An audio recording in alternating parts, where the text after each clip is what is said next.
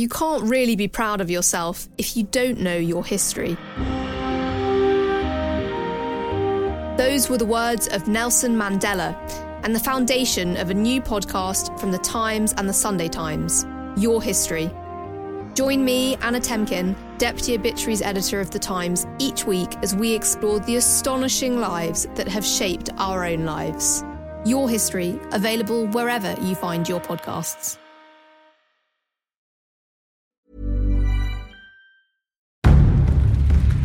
Now, we all know about William Shakespeare, but there was another writer at the time who was even more famous than the bard, John Lyly. His works were radical, and frankly, he was even more keen than Shakespeare on gender-bending characters and unconventional love affairs. You ladies may see that Venus can make constancy, fickleness, courage, cowardice, modesty, lightness, working things impossible in your sex, and tempering hardest hearts like softest wool. Oh, yield, ladies, yield to love, ladies, which lurketh under your eyelids whilst you sleep, and playeth with your heartstrings while you wake. On this edition of Not Just the Tudors, I'm joined by Dr. Andy Kesson to find out more about John Lyly, why he's disappeared into obscurity, and whether he might just be the forgotten Shakespeare for our times.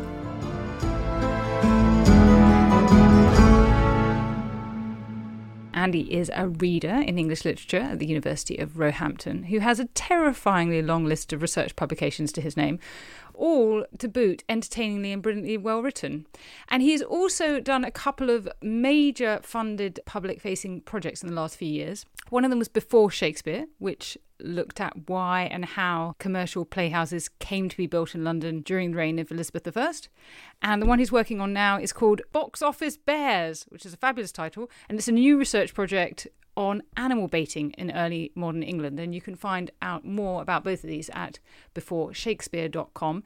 And Andy is also responsible for A Bit Lit, which is a series of recorded conversations, a bit like this one, but on film, about things that are literary and theatrical with researchers and creatives and performers. So that's at abitlit.co. But above all, his expertise is on John Lyly. So hi, Andy. Hi, Susie. Thank you for having me. It's really good to see you and to hear you, of course. So tell us about John Lyly. Who was he and why should we care about him? Well, I love the idea of you're suggesting that he's more famous than Shakespeare. Yeah, he has a claim to being the sort of early modern J.K. Rowling, I suppose. He's got a claim for being England's first novelist, one of the first professional playwrights, and certainly the first playwright working in the playhouses to see a sequence of plays go into print. So he's in various different ways innovating. He starts his writing life out with two early novels or prose fictions, which become the best-selling literary work of the entire period for over half a century. Lyly's outselling not just Shakespeare, but Ben Jonson. Pretty much any literary material you can think of, Lyly is outselling for a good 60 years. And he goes on to write at least 8 plays, which find their way into print. And there too, they become the first plays to go into multiple editions. So there's a real sense that people are seeing this writer's name, John Lyly, and racing to the bookshops to pick up a copy of his latest prose fiction or play. He contributes too to religious controversies of the day. And even there, when he's lending his pen to work which is published anonymously, those works too sell out very quickly. So there's, as I say, this real hunger for anything he might be producing. Given that he was so popular and such a bestseller, obvious question is, why have we forgotten him? Yeah. He occupies a strange place in early modern theatrical culture in a number of different ways. So he's writing 10 years earlier than Shakespeare. And you mentioned the Before Shakespeare project, which I ran, and that was really about how and why theatres come to be built in the Elizabethan period. And once you go just those 10 years earlier than Shakespeare's writing career starts happening, we really start operating in a terrain where material doesn't tend to survive in great numbers. And this is why Lyly, someone whose work goes into multiple editions, he's also one of the first playwrights to be printed at all. So hundreds of plays are being produced for those early playhouses every decade. But in the 1580s, for example, which is when Lyly starts writing and is the early period of the playhouses, only 5 plays survive from that decade. A decade that would have seen hundreds of plays on stage. We have 5 plays that go into print in that decade. So the literary witness for literary remains of that period is particularly partial and fragmentary. So I guess that's reason number one. Reason number two is he's writing for a different kind of theatre company to someone like Shakespeare. Shakespeare's writing for adult men with a couple of boy players in his company. Lyly is writing for an entirely child company. And we now associate children and kids' performance, with apologies for any mums and dads listening who I'm about to offend in terms of school shows that they might have seen, but we now associate children performing with the kind of school show format. In Elizabethan times, these are royal choir boys who are performing. They are the kind of elite form of performer in the period. So it's a high-status performance, but it's not one we now readily associate with the kind of theatre culture of Shakespeare's time. Lyly also writes in prose, where Shakespeare tends to write in verse. So he's a different writer just at the level of what he looks like on the page and how he sounds in the ear and how an actor might want to respond to his work. And then, unfortunately, there's a history, I think, of misogyny built into what happens to Lyly's reputation. Lyly's plays are full of completely fantastic female characters. The longest role for a woman in early modern drama is in John Lyly's The Woman in the Moon, completely fantastic play. It's kind of the female Hamlet in many ways. The character Pandora is never off the stage. She's actually created on stage by the female deity. God in this play is a woman. She creates the first human woman on stage, and then the play is about that woman's life. And it's the most amazing role. And his plays more generally are full of female characters. There's a play called Galatea, which is about two girls who fall in love with each other. And there's a long history, particularly in the 19th century, of his work being demonised on the basis of gender. Believe it or not, his name becomes part of that. He's called Lyly, where Shakespeare has this reassuringly macho name of William, which sort of means penis, and Shakespeare, which sort of means shaking his penis. So yeah, he's got this kind of double whammy phallic name, whereas Lyly has a girl's name. And people really do say that in the 19th century as a reason to be suspicious of him. And he gets strongly associated with French and effeminate forms of masculinity in the 19th century, and has never really recovered from those misogynistic attacks on his writing and his identity.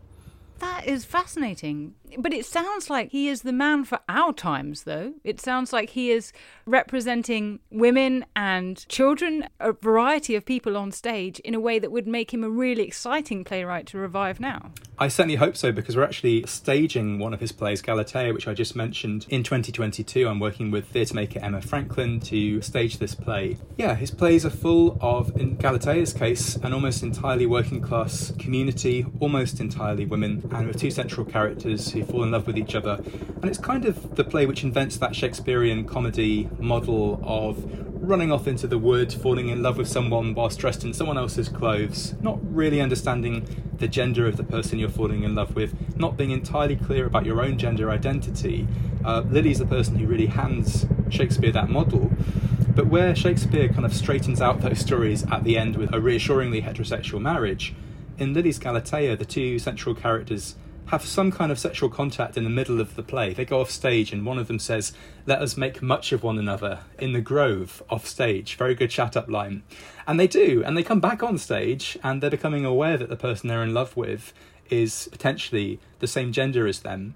And they still want to get married. And at the end of the play, the community gather around them and astonishingly become very excited about the idea of these two women falling in love with each other. The goddess of love herself, Venus, shows up. And the community turn to her and say, "How like you this, Venus?" And she says, "I like well and allow it." The play does complicated things with that ending, but broadly, people go off stage in celebration of this queer relationship. It's remarkable. That does seem really remarkable, both for its age when it was written and, in, as you say, for the centuries since.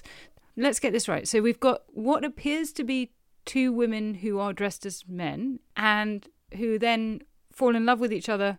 I love the Elizabethan chat-up line. Let's remember that one. "Let us make much one of another." And that's now what you have to say to someone if you want to get them to go off into a grove with you.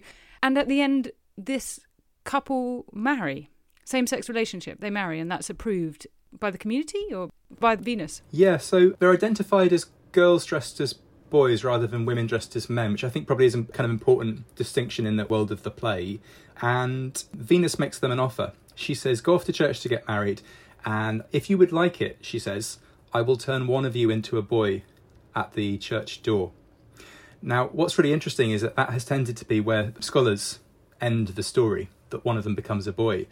But although the girls accept this as a proposition, it's never indicated whether that will happen and which of the girls will choose to become a boy. And so what we're left with in the world of the play is two girls going off stage to get married, with the community rallying round them, whilst dressed as boys and being played by boy actors. So there are kind of multiple queer readings being offered to us, and indeed a heterosexual reading being offered to us. But even that heterosexual ending is a transgender ending, one of the girls agreeing to become a boy. So there are all kinds of different layers happening there, none of them especially normative, none of them really reading like a conventional heterosexual marriage. That is very interesting. And as you say, it's a queer play however you take it, whatever you do with it, however you resolve it in your mind. And it does seem to be something, as you intimated, that was influential on Shakespeare, but he straightened out his endings with it. But he reuses that plot lots of times, doesn't he? He never leaves that plot alone. You know, he's worrying away at it in the early plays like Two Gentlemen of Verona, and with The Tempest, which is probably not his last play, but is one of his last plays.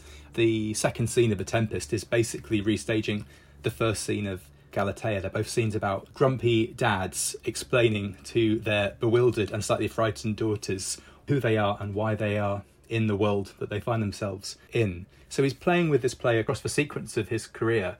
And there is a general reaction, I think, in Shakespeare's time, in that generation 10 years later, against a predominantly female fictional world. So one of the things that's really amazed me with the work we did on Before Shakespeare is that before 1587, we actually know of more plays named after female protagonists than plays named after male protagonists, which is extraordinary from a Shakespearean point of view. Shakespeare never once names a play after a single female character. But in fact, that's the norm when Lyly is writing. And Lily's working for a woman who owns the Blackfriars Playhouse, where he's staging his plays. He's writing for Elizabeth I, and his plays go on to be published by Joan Broome, who's the first female publisher of plays. So all of this work is entirely circumscribed by kinds of female agency. And it's not just this play which is pushing away at the idea of female sexuality and of female agency. Galatea is pitched as a kind of sequel to an earlier play, which is called Sappho and Phao, or Sappho and Phao, which is all about a virginal queen, Sappho, who is interestingly named after the most famous queer female poet. And the play is about Venus being irritated by Sappho's virginity and wanting to make her fall in love with the boy Phao. And the conclusion of the play, sorry for all these plot spoilers, but the conclusion of the play is Sappho abducting Cupid, refusing to fall in love with the boy, and saying at the end of the play, "I shall make love a toy for ladies, and I shall keep it only for ladies." This stuff is explicit, and it's absolutely happening on stage at the level of dialogue and at the level of plot. So I'm just thinking about how explosive this is. It's almost unimaginable. Is this a play that Elizabeth I might have seen? It's a play that we know that she saw. When the plays are published, the title page is advertising the fact that she saw these plays. We know that she saw Galatea, for example, at Greenwich, just down the river from where I am right now, in 1588. So yes, she's in the audience watching these plays at a time when she's watching an awful lot of plays which are about women and sexuality. Lily's not the only part of this story. His work is some of the few bits of work which is surviving from that period. I guess by using the name, they do know that she's a lesbian, a queer poet in Elizabethan England. There must be some deliberate reference to that in that choice of name. Yeah, absolutely. They would not have been using the label queer, which I guess goes without saying, but I think what Sappho brings with her actually is bisexuality and a frank willingness to talk about multiple sexual partners. It's the cross-section of lovers that she brings with her and the celebration of that love and that lust and that sex. So in some ways, the queerness might not have been quite as shocking to this audience, actually, as the willingness not to define yourself via chastity or monogamy. And that's what she brings with her. I'm thinking of the play of The Weather, which when I was working at Hampton Court, Tom Betteridge and Greg Walker and Gregory Thompson staged. And it was a play that was by John Hayward, you know this, produced in the 1530s at court. And one of the extraordinary things came out of that staging for me was quite how crude, I think, some of the lines are, in terms of the references they make to Catherine of Aragon being the old moon that leaks, and Anne Boleyn, implicitly Anne Boleyn, being the new moon. And so there are sort of references that seemed quite shockingly sexual at the time. And this seems like another example of that, doesn't it? That actually, because perhaps of the great press of the Victorians on our idea about sensibilities before our own period, we might think that people in the 16th century were not talking about sex openly, but this suggests that they were. Yeah, they were absolutely talking about sex openly. Yeah, I mean, the play of words is a nice way to think about this. It's quite hard to explain in the form of a podcast, but I'll do my best without visuals. But, you know, so much of the staging of that play at court is about who gets to be close to the monarch's body, who has access to be in a position of advising and getting advice from and empowerment from the monarch. And that's absolutely what Lyly's plays are about as well. They're about admittance to and proximity to or distance from the monarch, and they stage that question again and again and again. And yes, they very often sexualise it, and they very often think about it in terms of gender. But the play of the weather is also a nice example of the difference that Lily brings, I think, because the play of the weather, I think, has one female character in it, whereas, as I say, Lily's plays are often bringing a predominantly female cast. And just to kind of give you a sense of the scope of this, Susie, I've got here the plays that Elizabeth I watched in the Christmas season of 1578 to 1579. She watched plays called The Three Sisters of Mantua, The Cruelty of a Stepmother, A Greek Maid, The Rape of the Second Helen, and then she watched A Masque of Amazons. So she watched an entire season structured around female fictional lives. And I don't know about you, thinking about the play of the weather, but astonishing to put on a play called The Cruelty of a Stepmother to Elizabeth I, who had something like 30 million stepmothers. You know better than I do how many women Henry VIII managed to marry. But yes, calling a play for Cruelty of a Stepmother and staging it in front of Elizabeth I feels engagingly crass to me as a decision. But there is a season entirely structured around women as the central part of each story. Which, of course, makes sense that she would watch plays about female power. It totally makes sense. And it's obvious once you think about it. But you're absolutely right about the stepmother. I mean, the obvious stepmother is Catherine Parr.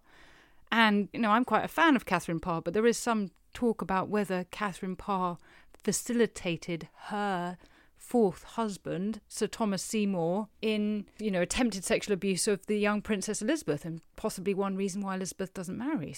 I mean, that one doesn't want to read too much into plays that are being put on, because otherwise we might have to come to the conclusion that they're saying about Sappho and about Elizabeth that we've got a bisexual queen, which I think is probably going too far, isn't it? Well, I think what that story of Sappho is doing is posing compulsory heterosexuality as a problem to be overcome. So Venus tries to impose a sexy boy on a queen who wishes to be a virgin. So that plot is asking questions about where heterosexuality and sovereignty belong together. And the answer it gives is that they do not belong together. And it reaches that conclusion that love from now on will be a toy for ladies and only for ladies. And then Lily gives us explicitly as a sequel a play about two girls falling in love with each other. So I'm not sure what they're saying about queerness per se, but they are radically troubling heterosexuality and the assumption that a woman should be expected to get married. And in many ways, that's a conventional thing to be saying in front of the Virgin Queen, but it has really quite extraordinary implications for wider Elizabethan society and sexuality, I think. Yes, and of course, I suppose that she does use love as a toy insofar as her courtiers have to pretend to be in love with her, don't they? So perhaps it's speaking into that idea as well. Absolutely, and technically, courtiers should not be getting married without her consent either. So she does play a sort of Venus-like function within the role of the court, and you will be punished politically and in terms of your rights if you do marry behind her back. So she does occupy a role like that. But it seems really radical, as you say, about what it tells us about society and status and sexuality. And it feels like it's making us rethink the Elizabethans. I think so, and I hope so. And I think it also makes us rethink the things that we do know really well from this culture. So I'm someone who's always a little bit anxious about quite how monolithic Shakespeare is in the way that he's come to stand for a whole culture of playwriting from that period. We have about 400 plays that survive from this period, and we tend to stage maybe about 14 of them, all of them by Shakespeare. And I think we take for granted that a lot of the things that Shakespeare does in those plays reflects his time, often the patriarchal nature of his work, all kinds of issues around sexual consent and lack of consent in his work often seen as early modern. Oh, there he is, he's just being an early modern playwright. Whereas actually, he seems to be responding against some of the things that someone like Lyly is doing. And Shakespeare's first appearance in print isn't as a playwright, or at least isn't in a play that he's written. He first appears in print in a pamphlet attacking him, and it attacks him using a particular line from one of his plays, Henry VI, Part 3. And the line that it tries to quote is, "O tiger's heart wrapped in a woman's hide." As if misogyny is sort of Shakespeare's calling card in that early part of his career. And at that point in his career, he's written Taming of the Shrew, he's written Titus Andronicus, and he's written those Henry VI plays, none of which are happy about women in public places. You know, these are plays about Joan of Arc, Margaret of Anjou. Taming of the Shrew kind of has its plot contained within the title of the play. These are predominantly male worlds which are invidious and unfriendly to women who stray into them. And that's quite different, I think, to the world that Lyly gives us, which is kind of often the other way around.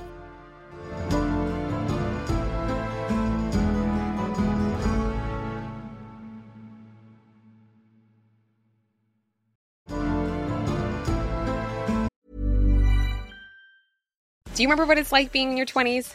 I sometimes look back at that period of my life and laugh just as much as I cringe. If you do the same, then you've got to watch Queenie, the new original series on Hulu. Who is Queenie? Queenie is a 20-something-year-old living in London. She's facing all the firsts. First major heartbreak, first shitty apartment and soul-sucking job, first therapy session to work through those mommy issues. Can she turn her quarter-life crisis into a revolution? Maybe. Will she make some questionable decisions along the way? Definitely. All episodes of Queenie premiere June 7th, streaming on Hulu.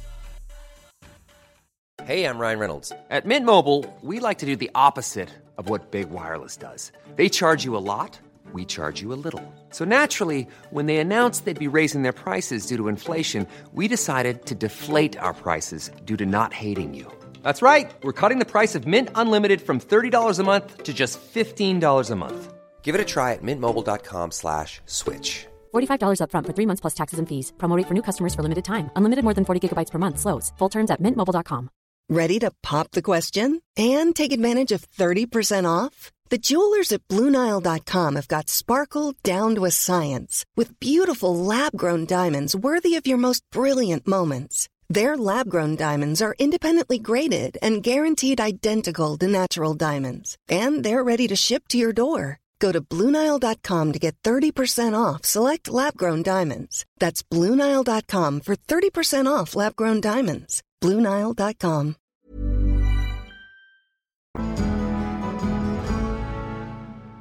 It seems to me that you're posing a very interesting idea. I was just talking to Duncan Scarcard the other day for this podcast about Bridewell and about the punishments that are meted out to women who are wayward, who are disorderly and unruly and generally having sex outside of marriage. And so we are very much living in a period where patriarchy does appear to be enforced at a sort of societal level, that if you step out of line sexually, you can be whipped for it, you can be punished for it. Do you think that some of Shakespeare's popularity comes from the fact that he is responding to the challenge that having a female monarch and having people like Lyly write in ways that empower women, the challenge that provides to masculinity? And he's one of a sort of wave of people reinforcing the patriarchy, and that explains some of his popularity. I'm not writing him off, and obviously he's brilliant, but I'm just wondering if there's something about responding to kind of anxiousness about masculinity that means that he gets a place in men's hearts.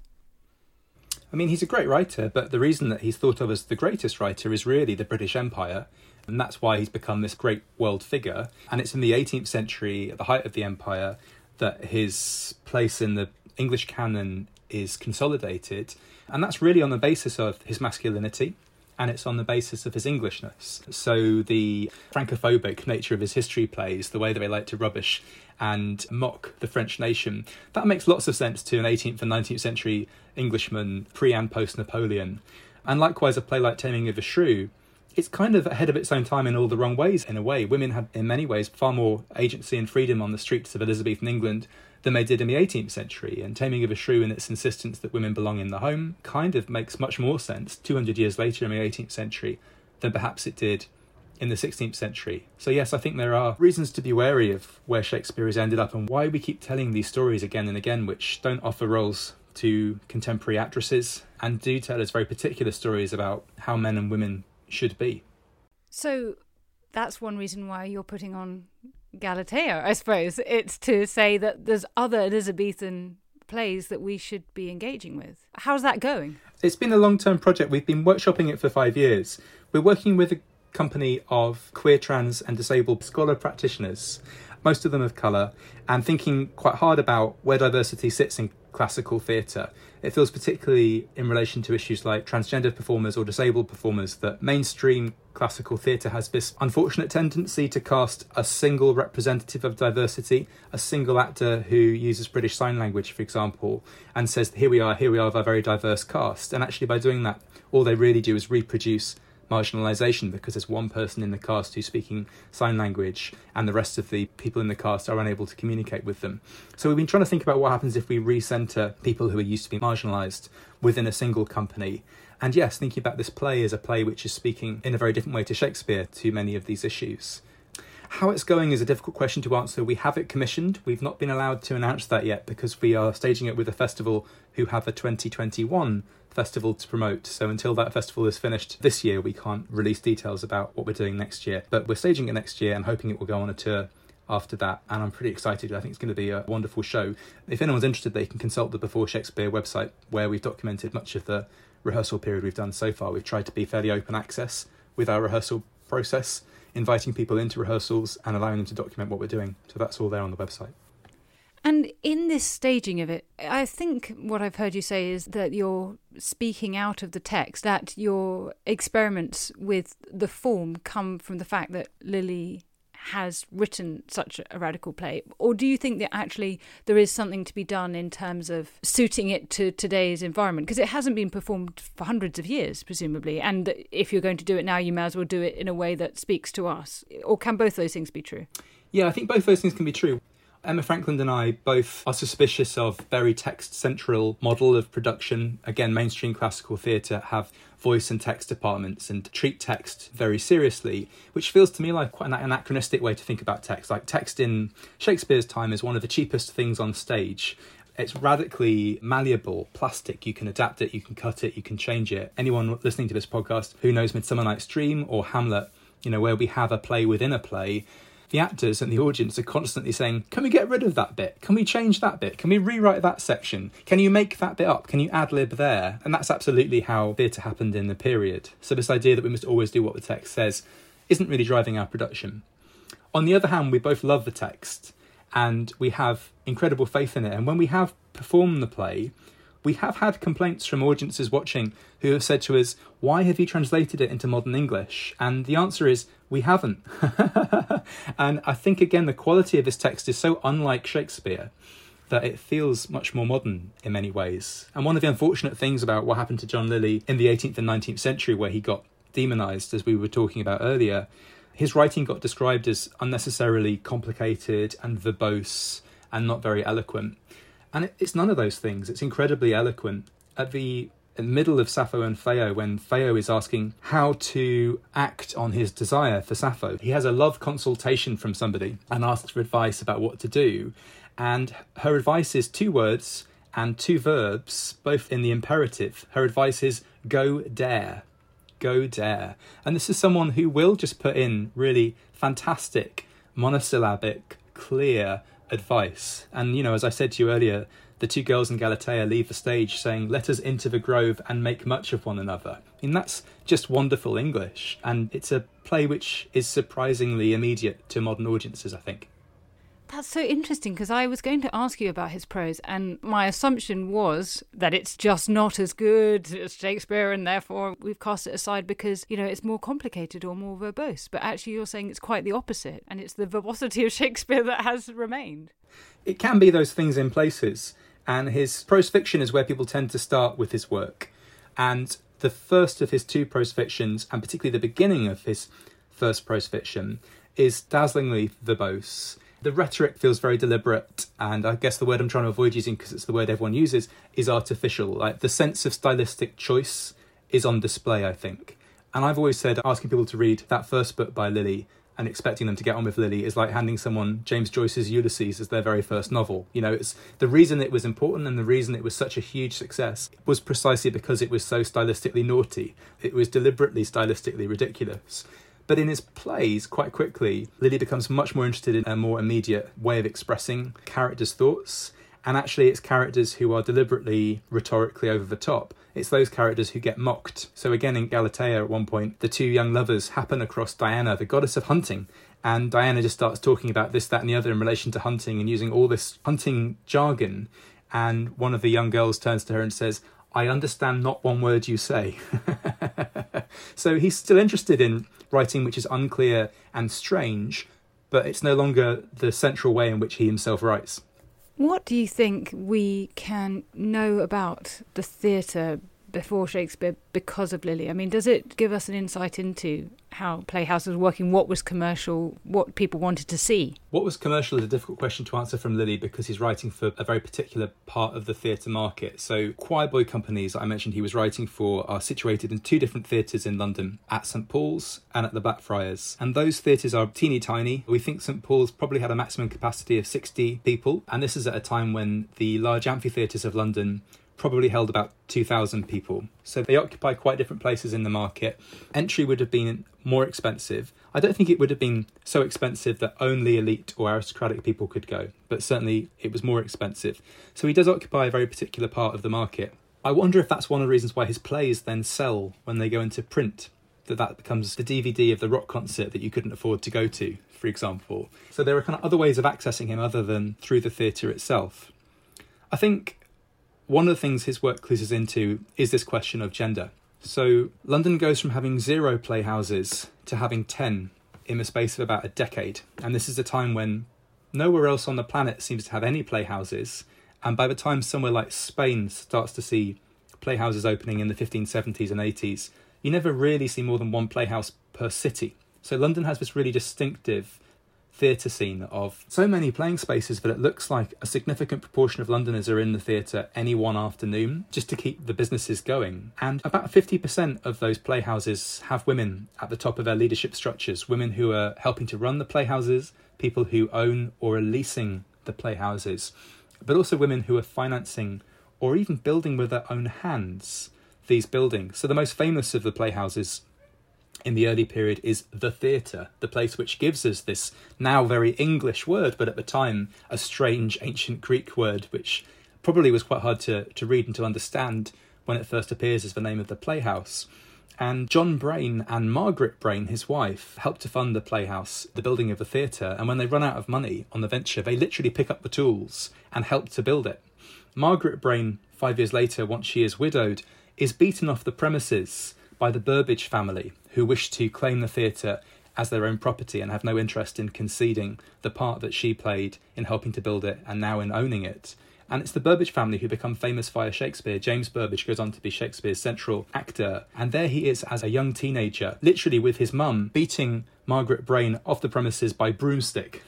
So I think the kind of gender games that we see in Lily remind us that the supposedly all-male world of the Shakespearean theatre was brought into being by men and women. The moment in which this battle takes place over the theatre reminds us that that marginalisation of women doesn't just happen in retrospect, but is happening at the time as well. Thank you for that. And your reference earlier about the female publisher and the fact that women are hidden but are very much involved in this. And actually also the point about boys and choir boys playing, because they're considered pretty much a separate gender in Elizabethan society, aren't they? Yeah, and Galatea is completely fascinating as a document for thinking about gender because several characters, not just the central two characters who are thought of as girls dressed as boys, but several of the other characters in the play express uncertainty about their gender status. And gender is articulated in that play through a bewildering number of different terms. So, for example, the play seems to think that a lad is not the same thing as a boy and is constantly asking questions about these various gender terms. Is a virgin the same thing as a girl, for example? The play's constantly kind of pitching these various different terms and asking what they mean in relation to each other. So yeah, it's an absolute minefield for thinking about non-binary forms of gender. Gender is a form of continuum. What else should we know about John Lyly? You know, we've thought about his gender bending, for lack of a better word. What else do you think attracted people to him, or should we know about him? He had a particular thing for certain kinds of exciting stage effects. One of them is going to sound super boring, but stay with me on this for a moment. But he's especially fond of extreme forms of stillness. He really likes to give the longest speech in each of his plays to a character who cannot move their body or their arms. So the longest speech in Galatea is given to a girl who has been tied to a tree. The longest speech in his first play, Campaspe, is given to a philosopher who is stuck inside a tub. The longest speech in Sappho and Phao is given to Sibylla, the ancient prophetess, who is 600 years old and stuck in a cave. The longest speech in a play called Love's Metamorphosis is given to a tree who used to be a nymph, in a very kind of Ovidian way, a nymph who was turned into a tree and then delivers this absolutely enormous speech. So one of his stage effects, and one of the things that really interests him, is this very perverse idea of giving the plays a longer speech to a character who doesn't seem to be able to move. Lyly also likes magical on-stage transformations. So, hilariously in Sappho and Phao, Phao is introduced as an already hot boy. Everyone comments on how gorgeous he is, but just in case he isn't gorgeous enough, Venus sends him off for a supernatural makeover, at which point he becomes the most beautiful boy on the planet. In Love's Metamorphosis, three girls are turned into a stone, a plant, and a bird, respectively, and then turned back. In his play Endymion, a witch is turned into a bush, which then grows into a tree. So Lily's absolutely fascinated by things that turn into other things, humans that turn into objects, and vice versa. And I think that too is there in his writing style. One of the things he became famous for was pitching binaries against one another, and then looking at how something which is supposedly the opposite of something else folds in on that thing. And I think that's there in his staging, his fascination for watching one thing turn into another. And presumably we have no idea how they would actually stage something like a girl becomes a stone. Yeah, no, we don't really know. What does that look like? It's amazing how quickly you can do things on stage, though. There is a whole kind of scholarly tradition of worrying away at how these stage effects happen. And then I workshop with some actors and they instantly make it happen very, very quickly. There's another character in Love's Metamorphosis, a young girl who is able to turn into Odysseus. A very specific superpower, it seems to me. But she does. She just turns into Odysseus for a scene and then turns back again. And I did wonder when I worked with a theatre company how on earth we would do that. And it was as simple as the girl playing the girl walking off stage, and at the same time the actor playing the girl as Odysseus walking on through the next door, you know, at exactly the same moment. And the audience instantly got it. Something which looked impossible on the page could be achieved in a matter of seconds in front of an audience, and the audience immediately understood what was going on. So it's amazing what actors can teach us when it comes to these kinds of issues. That's very salutary. I'm hoping that you'll come back at some point in the future and say how Box Office Bears has been going, but I would love to get a bit of an early reading on what you've learnt so far about animal baiting before we leave each other. Well, despite the fact it's so incredibly distasteful to us now, it's probably more attractive to an Elizabethan audience, probably bigger than theatre was then, and probably bigger than football is now to a contemporary audience. And if you have a foreign visitor come to you in London, you take them to the animal baiting. So it seems strongly associated with Englishness. As far back as the Roman period, England was associated with big dogs, mastiffs, and in fact one of the reasons why the Romans were interested in colonising England to begin with, not just tin but also dogs. And so I think one of the things that you're watching when you go to a baiting event, where you're watching, just to be clear, dogs being set on bears or bulls or other kinds of animals, you are watching the dog as a kind of emblem of Englishness. And this is also a sport, which is what they called it at the time. They called it a sport or a game. This is a sport that can be read in terms of gender, because the bears were usually presented to the audience as female, or very often presented as female. And they're owned by the bear ward, the guardian of the bear, who is usually the person who also owns the arena that you're watching the baiting in. Whereas the dogs are being brought by local, presumably terrible male aristocrats, who are absolutely there to demonstrate their own manly prowess and masculinity. So the size of the dogs, the ferociousness of the dogs, and the success of the dogs in the fight are all ways in which you demonstrate your masculine power as an aristocrat. So going to see baiting is counterintuitively all about human gender and national identity, I think. Yeah, the project has very recently started, so I probably can't say much more than that. We were warned when we started that we wouldn't find many references to animal baiting, and in the first month we found over 1,000 just from the very early days of the research. So I think we're learning how much it saturates English culture. And John Lyly, who seems so far removed from that world, does have at least one rather glorious reference to a bear in a play called Mother Bombay, which is set in Kent in the present day, of the audience. And the play features two characters who seem to have a form of mental disability, which the play characterises as foolishness. And one of the ways in which the play channels that foolishness is by giving them unlikely, unexpected non sequiturs to say. And the young girl in the play, who is described as foolish, is asked what she's doing out on the streets. And she replies, are you there with your bears? Are you there with your bears? It's a brilliant question. I don't quite know what it means. If anyone listening has any idea, please do let me know. But bears are haunting the imagination of characters in Lyly, even though Lyly himself seems quite far removed from the world of bear baiting. That's fascinating. And it seems, therefore, that animal baiting is horrible on more than one level. I mean, it's obviously horrible for us as a modern audience, thinking about the treatment of animals, but then also thinking about all the significance as well. That's really fascinating. So we will be watching this space. Good luck with the research, and we want to hear more. But before you go, just one last thing. Do you think it would be unfair for us to call Lyly the queer Shakespeare? I guess I wouldn't call him the anything Shakespeare, just because I quite often feel quite grumpy about Shakespeare.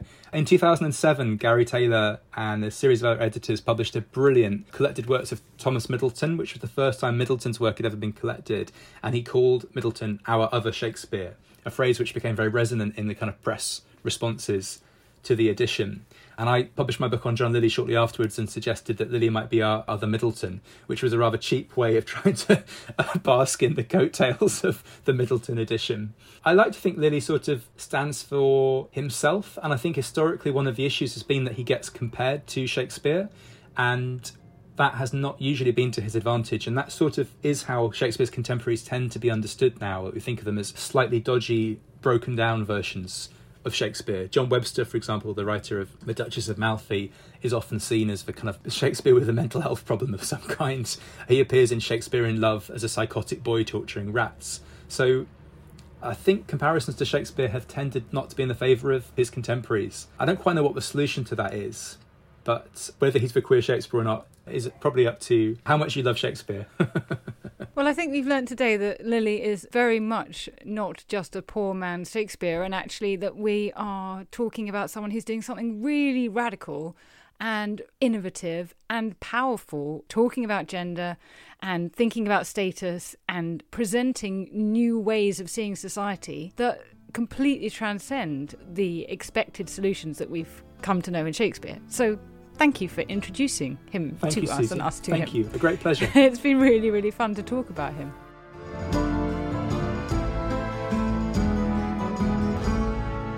You've been listening to Not Just the Tudors from History Hit.